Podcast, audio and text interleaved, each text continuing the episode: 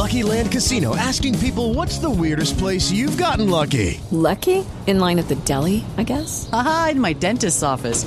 More than once, actually. Do I have to say? Yes, you do. In the car before my kids' PTA meeting. Really? Yes. Excuse me, what's the weirdest place you've gotten lucky? I never win and tell. Well, there you have it. You can get lucky anywhere playing at LuckyLandSlots.com. Play for free right now. Are you feeling lucky? No purchase necessary. Void where prohibited by law. 18 plus. Terms and conditions apply. See website for details.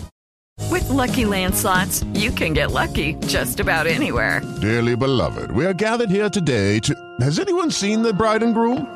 Sorry, sorry, we're here. We were getting lucky in the limo and we lost track of time. No, Lucky Land Casino, with cash prizes that add up quicker than a guest registry. In that case, I pronounce you lucky.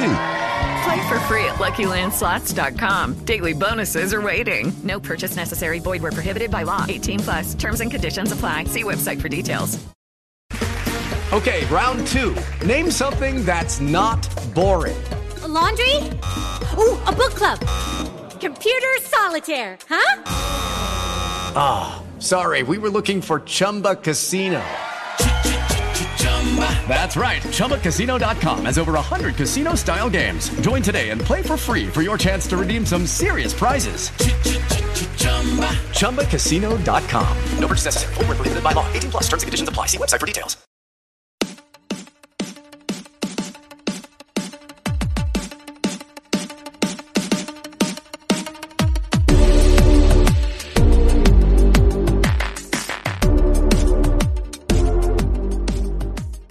And welcome back to the Rock Chalk Podcast. I'm your host, Andy Mitts. Today we are recapping the last four games for the Kansas Jayhawks. I finally have uh, our basketball editor over at, at Rock Chalk Talks, Steve Fetch, back on the podcast tonight um, so we can go over these games. We will continue to be doing previews with you know each of the individual teams uh, or the people that, that cover those teams as those games come up. So definitely be looking forward for those. But I wanted to take the opportunity for us to go ahead and and actually get together about these games and kind of talk about what we've learned from them because I haven't done much recapping. So now that I've completely blown past your introduction, how you doing tonight, Fetch?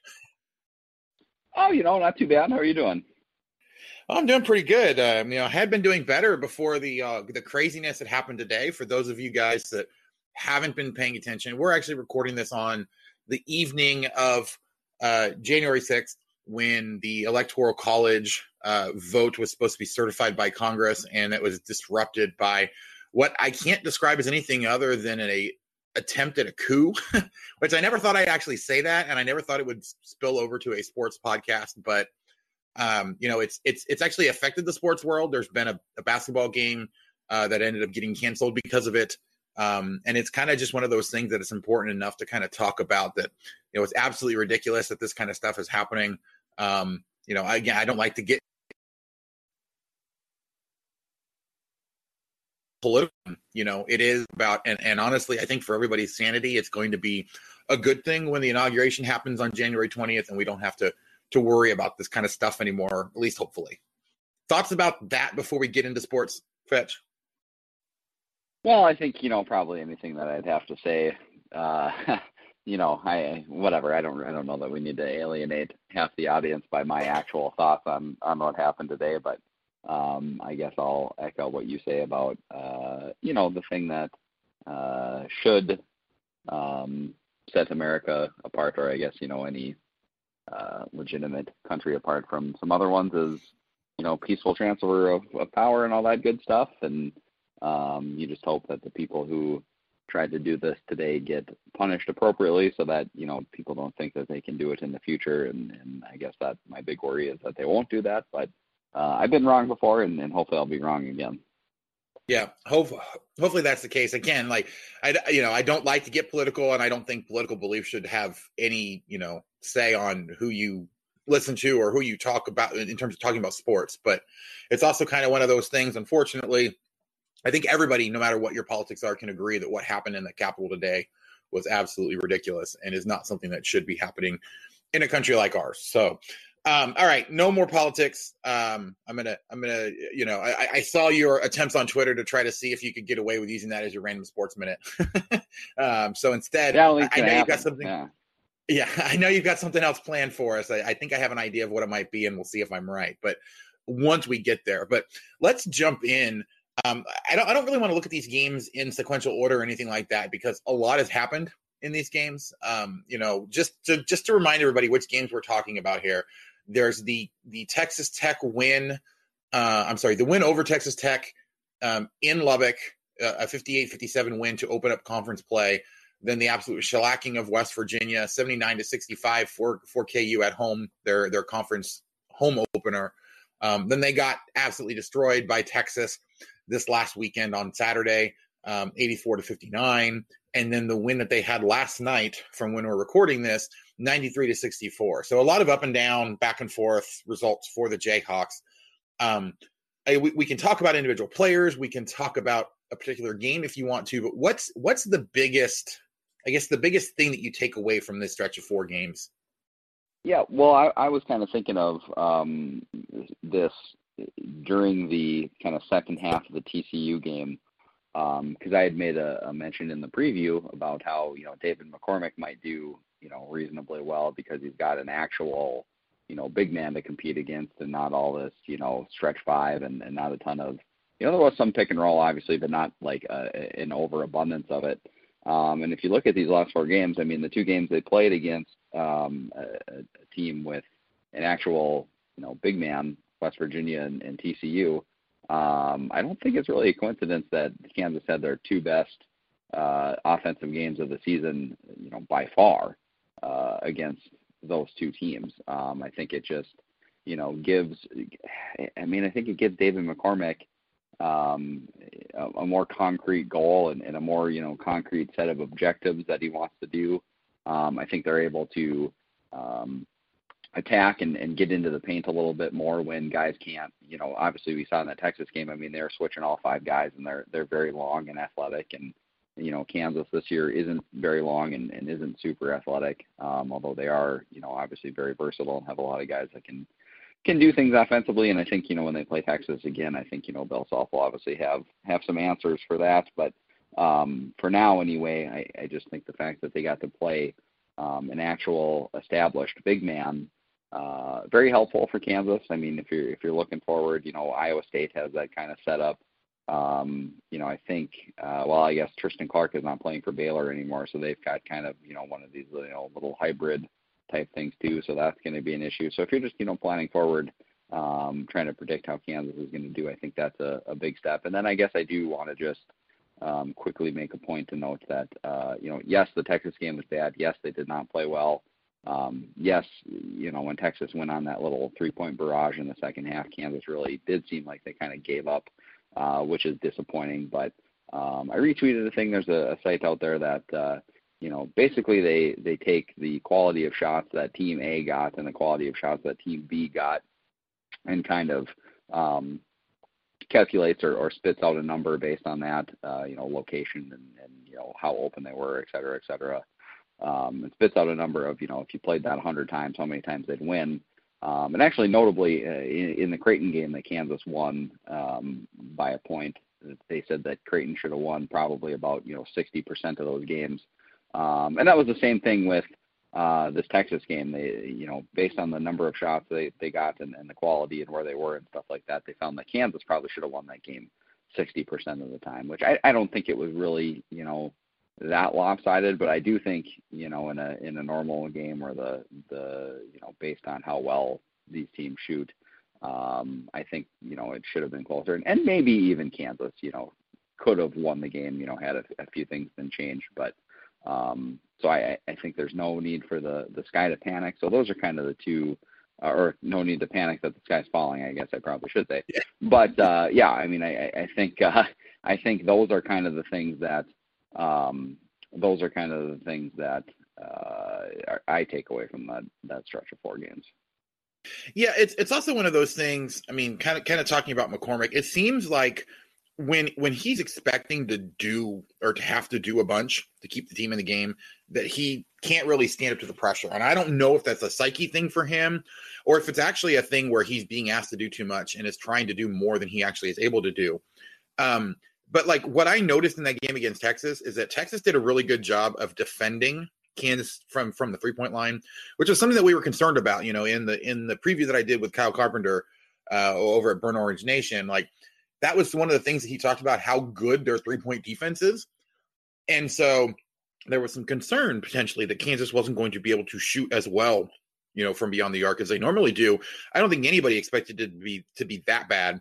And I think it was more of a combination of Texas good defense and the guys just having a cold shooting night. Um, you know, and and unfortunately both of those kind of combined to make it so that the only offense that Kansas was getting at all was really what was inside for the most part, which put a lot of pressure on McCormack, required him to do, I think, a lot more than he should have had to do or than he's comfortable doing at this point. And I mean, you know, you you contrast that with the TCU game where everything was going for him, but they were also really hot from outside, which took a lot of pressure off of him. Um, you know, and kind of like you said, he had a very definitive matchup, kind of knew exactly what he needed to do, how to be successful in it, and was able to go ahead and do it. Um, you know, it, it, it just seems to me that part of McCormack's problem at this point is the mental game. It's not necessarily his physical ability, it's that he gets in his head too much and does things that don't allow him to be successful just mentally there. And so it's going to be important, I think, for Kansas to find ways to make sure that he doesn't get overwhelmed on the court, that he isn't trying to do too much all at once and suffering because of it. And of course, you know, it's, it's extremely helpful that you don't go three of 23 or whatever that was. I, I think that was the right number there. Three, three of 23 against Texas from from three point line. Like that was just absolutely ridiculous. That cold. Um, you know, it's one of those things I do believe that if they had shot their normal, you know, if they had shot nine three pointers in that game, like made nine of them instead of making only three of them, they would have been a lot closer in that game. And I don't think it would have spiraled out of control the way that it did, you know, in that in that third quarter there or in that, you know, third 10 minutes of the game there right after halftime. So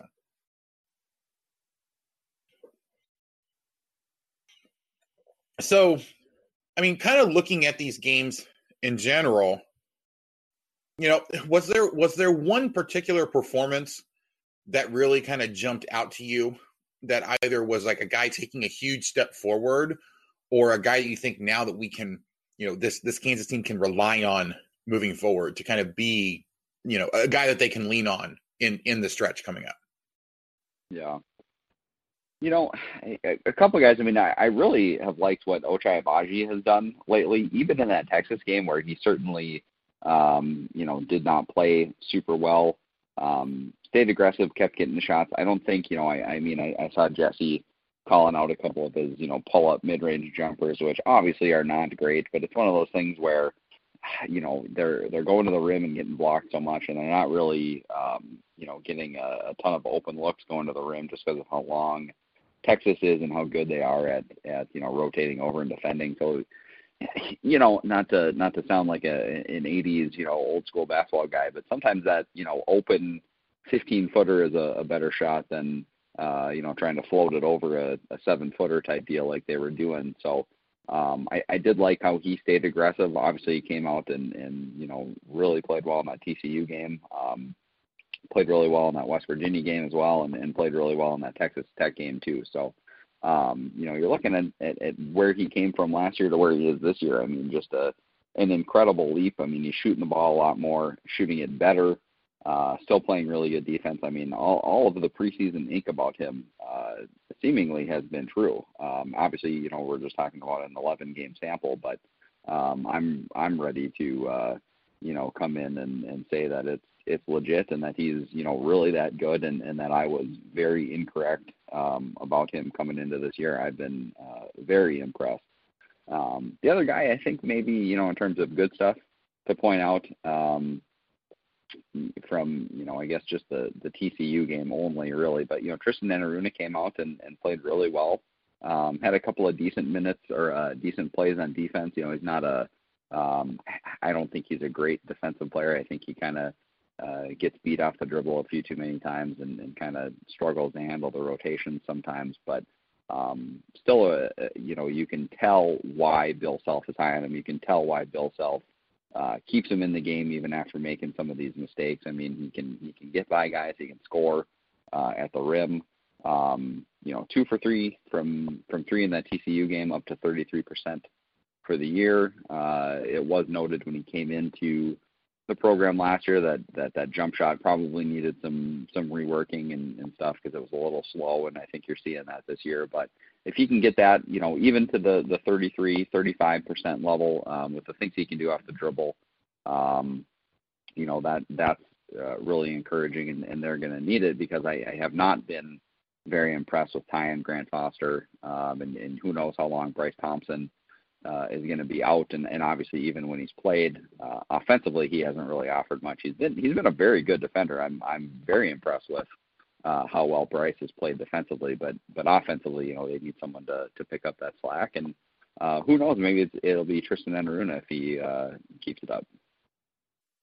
Yeah, I mean, it's the only thing that concerns me with Enaruna is that he seems to turn it over quite a bit more than I'm really comfortable with. And I don't know if it was just the TCU game as he got more run, um, was careless with the ball.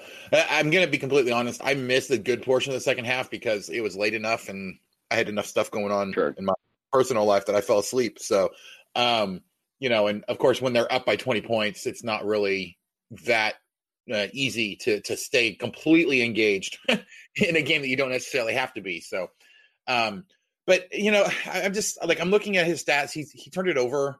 Uh, like his turnover percentage, according to Bart Torvik, was 34%, which is really high and a really bad number, um, and not really something that you want to see going forward.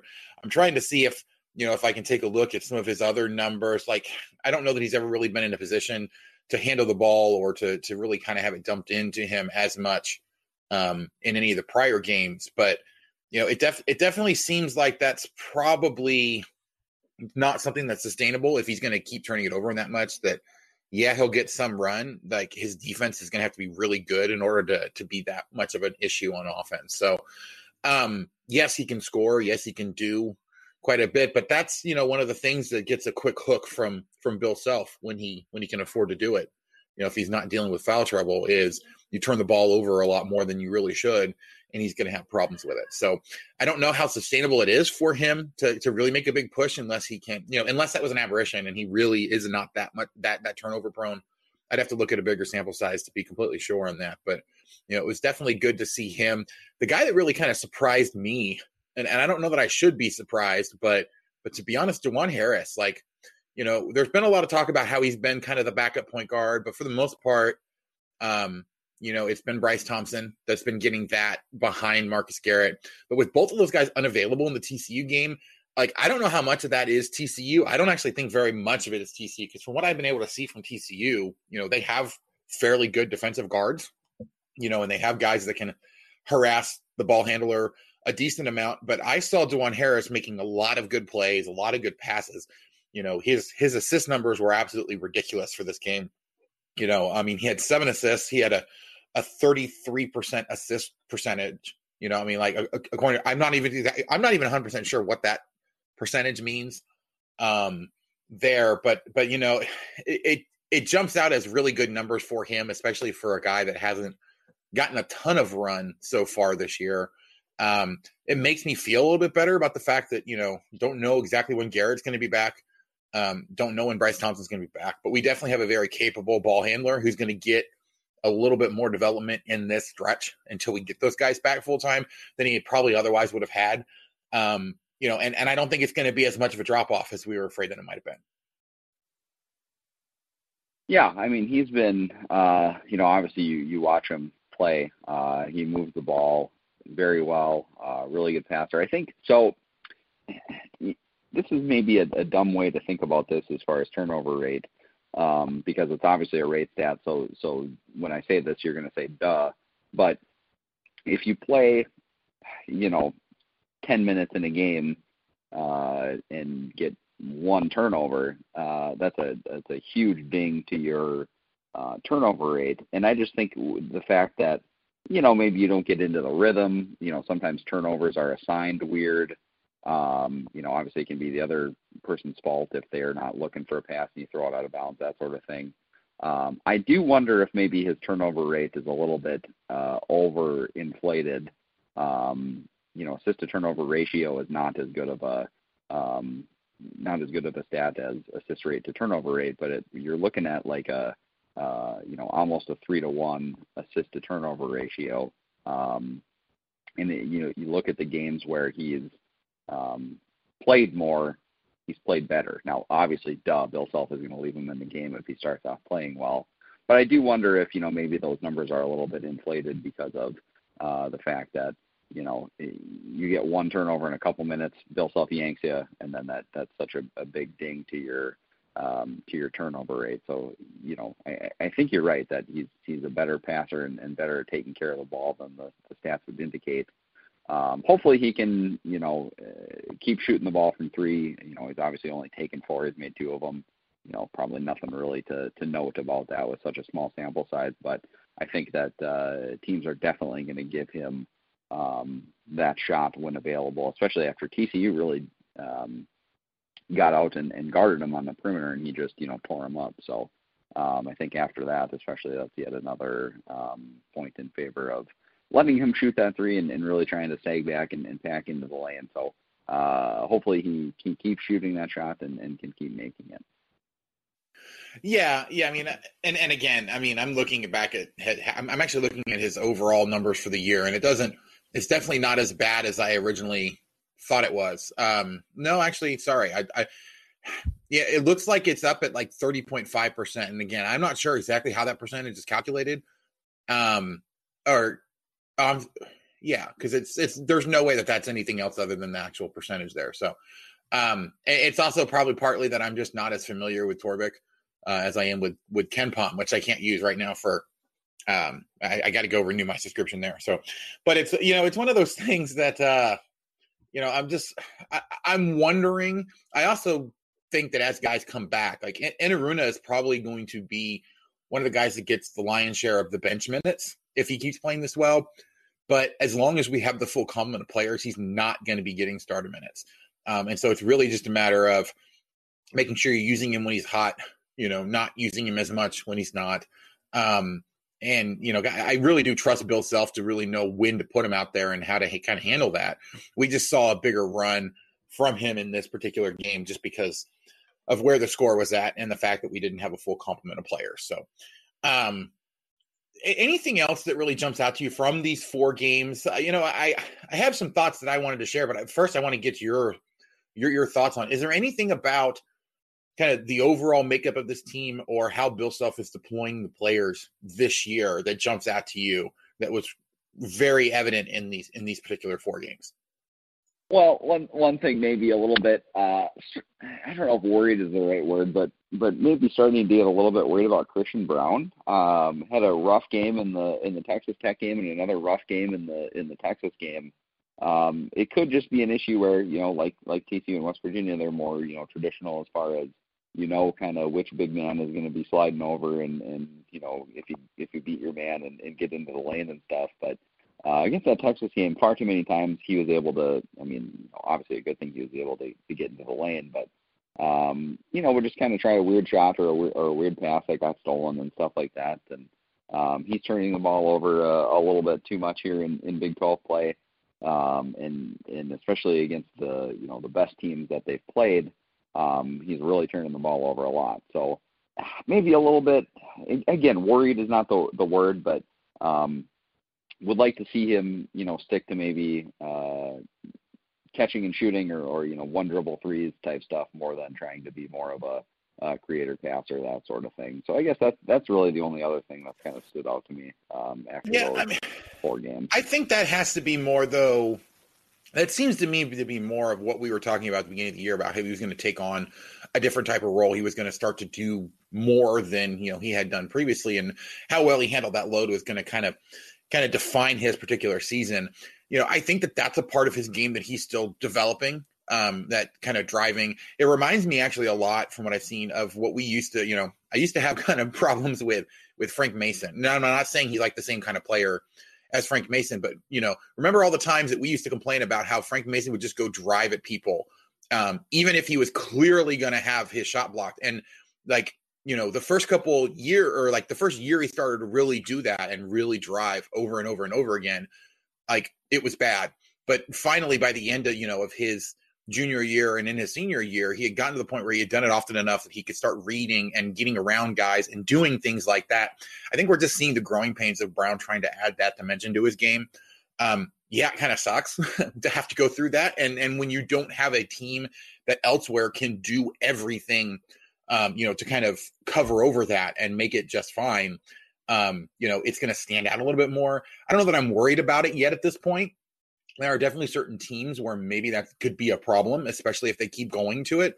But the one thing that I've noticed that Bill Self is doing this year, you know, is that they are they he has gotten it almost seems like he's gotten stubborn where he's getting people and maybe this isn't a new trait, but it just seems to be accentuated more this year because of how weird the year is and kind of where they're at with the guys that they have. Um, but like you know, with with his insistence on keeping McCormack out there, sometimes it works really well, sometimes it doesn't. But it seems like McCormack gets a lot of run in a lot of games where he's struggling, almost in a way to try to get him out of it. He's done a lot of similar sorts of things with guys like Braun to try to get them to develop a certain aspect of their game that is probably going to be useful come the end of the year, but isn't going to really help us, isn't going to look really good right now at this point. So, all right. Um, so I do want to go ahead and turn uh, to do just a brief look ahead. Like I said, we are going to have actual previews um, with you know the people that actually covered the, the teams coming up. But my thought is kind of moving forward, we're probably going to go now, now that we're fully in basketball season to, to, doing two or three episodes a week. One of those is going to be, you know, kind of us um, recapping the last week and then kind of doing a, a, a, high level overview of what we're expecting from the week to come. So I want to go ahead and do that with you, Fetch, with the Oklahoma and Oklahoma State games coming up. But before we do that, I need to throw it to a quick break. We'll be right back on the Rock Chalk podcast. And we're back. All right. So, um, kind of looking ahead to the next two games, you know, on Saturday we have we have Oklahoma uh, coming to town, coming to Lawrence here to go ahead and play the Jayhawks. Um, you know, depending on on where you look, um, you know, they're they're roughly in the mid 40s on Torvik. Um, I believe they're they're in the low in the mid 50s or so in KenPom. I mean, so so they are they're a decent team. Um, I don't know though that I would expect them to give Kansas a lot of trouble though. But what are your general impressions of this Oklahoma team? Are you are you worried at all about this game, or is there something specific about this team that you think um, could be a problem for the Jayhawks? Yeah, we'll see. They uh, they play Baylor uh, tonight. Actually, today Wednesday. Well, today's Wednesday already, isn't it? Yes, it is. Man, what a what a uh, year this week has been. Um, exactly. So they, uh, yeah, they're actually uh, they're playing Baylor right now. It looks like they're down by nine uh, about midway through the first half um, yeah, they're. I mean, they're kind of an interesting team. They got a couple really good guys. Um, Austin Reaves, uh, Wichita State transfer, um, played last year and, and was pretty good. Uh, taking another little step forward. Not a very good shooter these last couple of years, which is weird because he shot like, uh, you know, 43, 44 percent in his two years at Wichita, and then 26 percent from three last year and, and 26 percent from three this year. So, uh, kind of interesting that he's kind of gone, uh, you know, very downhill in that while improving everything else in his game. But um, drawing more fouls than anyone uh, in the conference, which is interesting. Um, really high assist rate, you know, um, really athletic player. Um, since he's white, I have to note that he's deceptively athletic. That's uh, contractually obligated, but um, you know, he's a really good player. Obviously, Brady Manek, who um, I can't believe is still somehow he seems like he both just got to Oklahoma and has also been there for like 40 years. I don't really know how, but um, he's having another, you know, Brady Manek type season where, you know, very good catch and shoot guy, um, over 40% from three.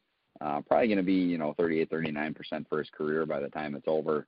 Um, not not a ton else, you know, maybe a guy you can take advantage of defensively, but um, yeah, those are kind of the the two, you know, main guys um, for the team, the two guys that Kansas is going to have to watch out for. But uh, one interesting thing I think maybe to note is uh, very good two-point defense. Um, in some of this is probably you know schedule. They played a lot of you know crappy teams, um, as well as Texas Tech and, and West Virginia in Big 12 play, and then now Baylor. So um, what a start for them, right? Texas Tech, West Virginia, Baylor, Kansas. That's not really how you want to start out uh, Big 12 play, but um, really good two-point defense, and, and but just allowing a ton uh, a ton of three-pointers. So um, hopefully there's a you know free the three effort going on on on uh, um, Saturday, and, and hopefully you know I think that's the way to beat them um, is to you know get in the jump shooting competition with them, uh, own the glass when you when you miss, and, and try to limit them to one and done and uh, you know just just take a bunch of threes. That's for me anyway the the way that they're going to beat them. Yeah, don't don't forget that Oklahoma actually opened up the conference season by beating TCU um, on the road, eighty-two to seventy-eight, back on December sixth. Their second game of the year um, was a was a conference game. But yeah, I mean, it, you know, it seems like in conference at least they they've only been playing really close games. Obviously, by the time this Baylor game is done, um, that may not actually be true anymore. But it seems like this is a team that can do a lot of different things okay or or maybe good but doesn't do anything really well. Um, and that's really kind of what jumps out to me from them. You know, it's like even when you're, you know, you're talking about how good their their two point defense has been, um, but I don't think it's been like phenomenally so. Where you know that you have to like worry about their ability to go ahead and and, and shut you down. Um, you know, I, I do think a lot of like while they're only allowing forty two point two percent of twos, they're also allowing 39.6% of threes. Like they are really giving up threes. And while that's not that's not necessarily um predictive just because, you know, um three point made percentage is somewhat independent of, of opponent. We've we've actually had that discussion before.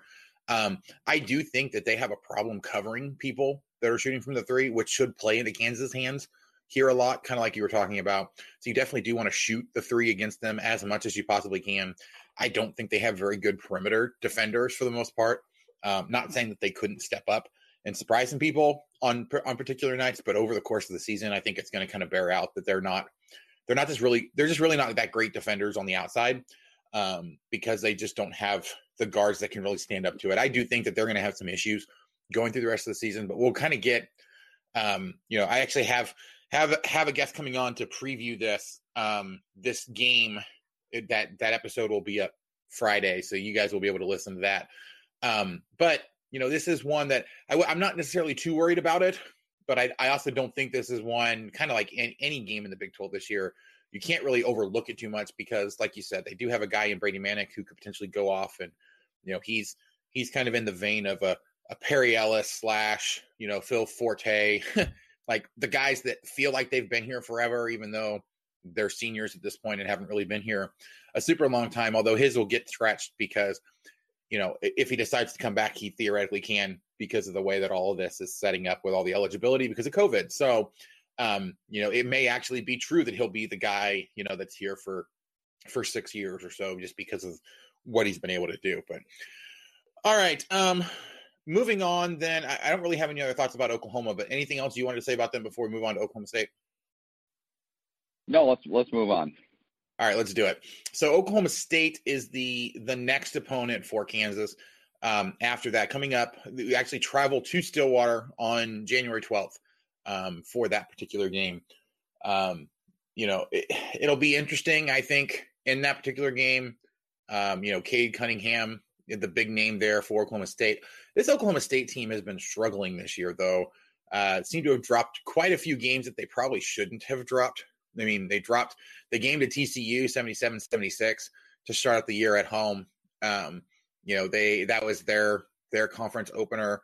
The only game that they've won in conference so far is a overtime game against Texas Tech. Um, that honestly, like if you look at that game, I don't know that they really should have won that game, but they were able to pull it out, and they should have won the next game against West Virginia and blew a huge lead late. Um, you know, they actually pulled a West Virginia and giving up a gigantic lead to allow West Virginia to come all the way back to win that one. That was right after Oscar Tshiebwe. You know, they found out that he wasn't coming back the rest of the year. Um, so that I mean that's that's a little concerning. I think if you're an Oklahoma State fan, overall thoughts on this Oklahoma State team though, anything that Kansas needs to specifically watch out for in that particular matchup? Yeah, I, I do wonder if if maybe Mike Boynton, uh, you know, might be, and, and I don't know that anything with COVID and stuff. Who knows? And they obviously have their their postseason bans. It's probably safe for this year, but I do wonder if you know maybe we're looking at the last couple seasons of him as a as a uh, Oklahoma State head coach because they have too much you know talent to to be doing what they're doing. Um, but yeah, when when it comes to to Oklahoma State, it, it starts and ends with Cade Cunningham. Um, you know, I'm a I'm a uh, Minnesota Timberwolves fan, and uh, I mean, I'm I'm hoping that they that they get him. Now they have to they have to finish in the top three in the lottery to keep their pick. Otherwise, it goes to Golden State in the uh, Wiggins trade. Uh, so I'm hoping for them to lose all the time. Um, anyway, speaking of speaking of Wiggins, that's actually uh, Cunningham's second uh, KenPom comp. So um, kind of interesting. Um, he's a little bit different player. I mean, I don't think that that's you know a, a great comp for him in terms of like a, a draft prospect type thing, but um, he can do it all. I mean, he's he's a good passer, um, good ball handler, good shooter.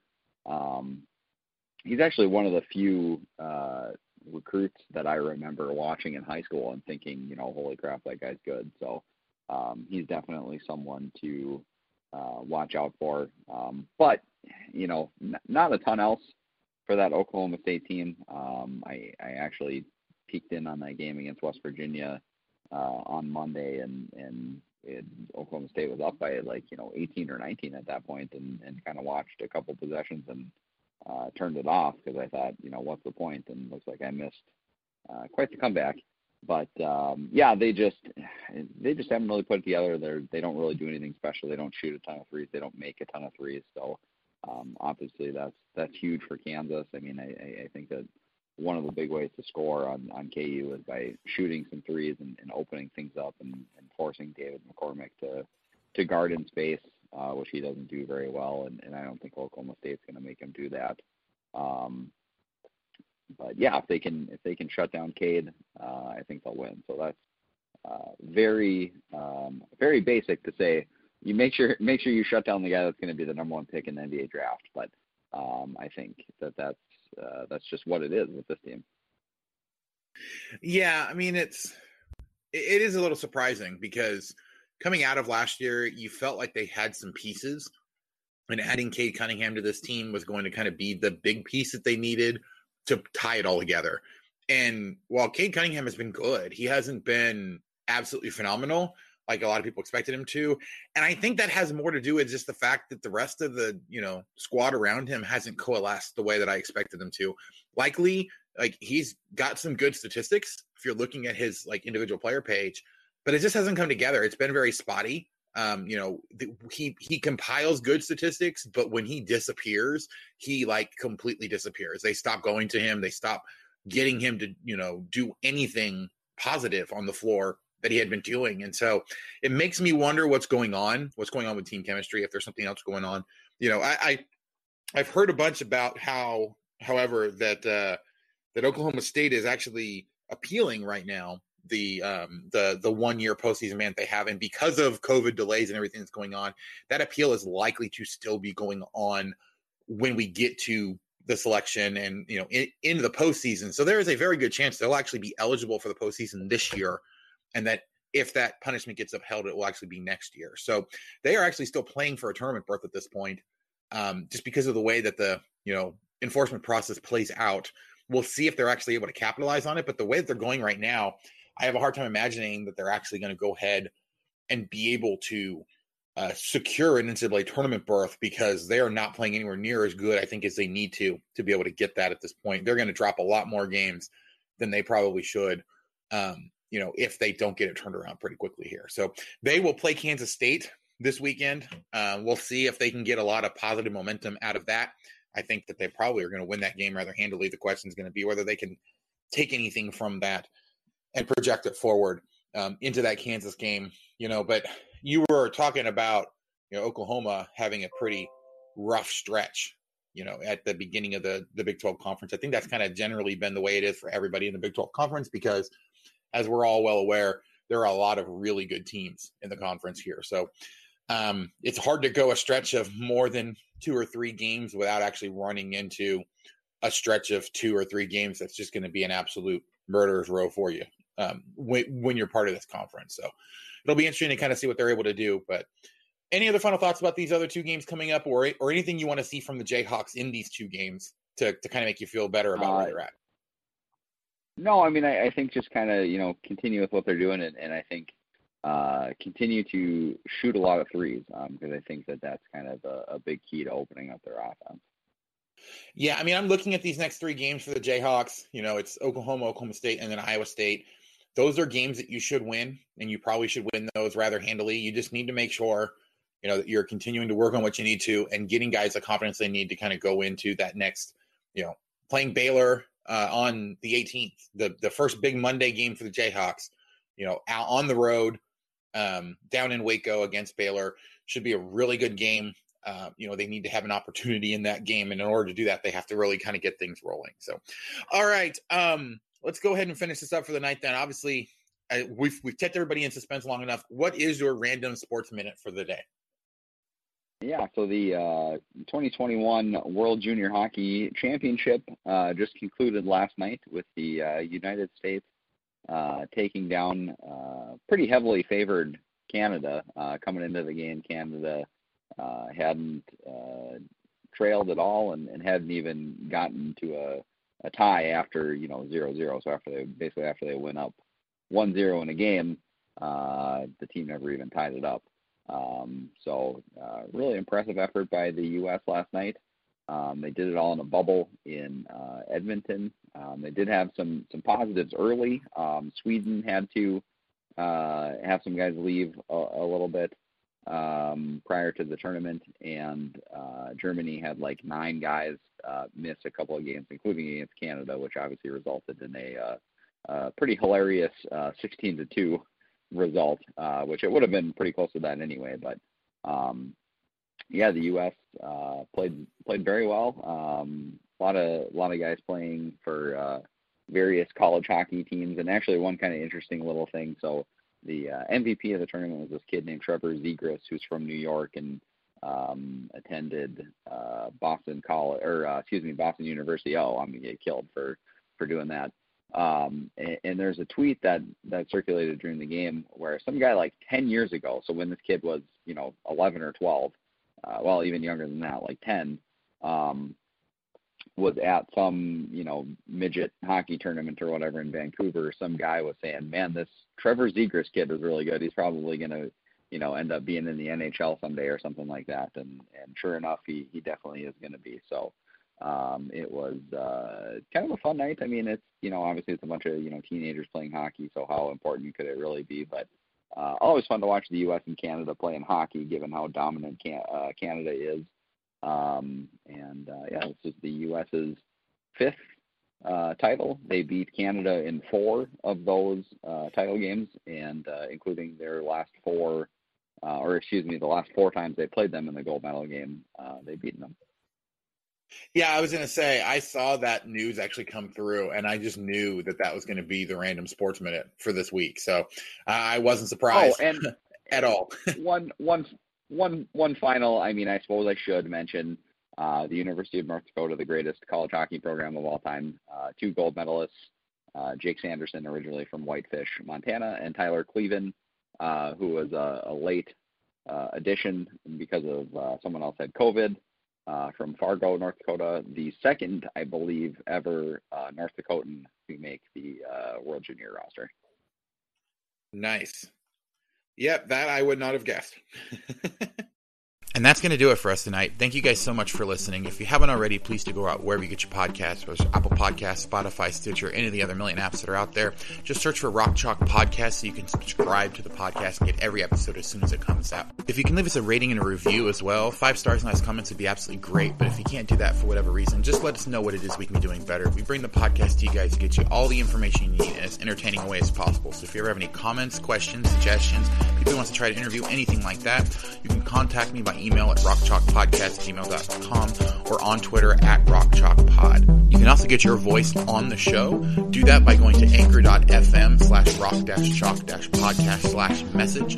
Leave us a voicemail. I promise we'll get it on the show for you. But that's going to do it for us tonight. Thanks again for listening, guys, and we will catch you next time on the Rock Chalk Podcast.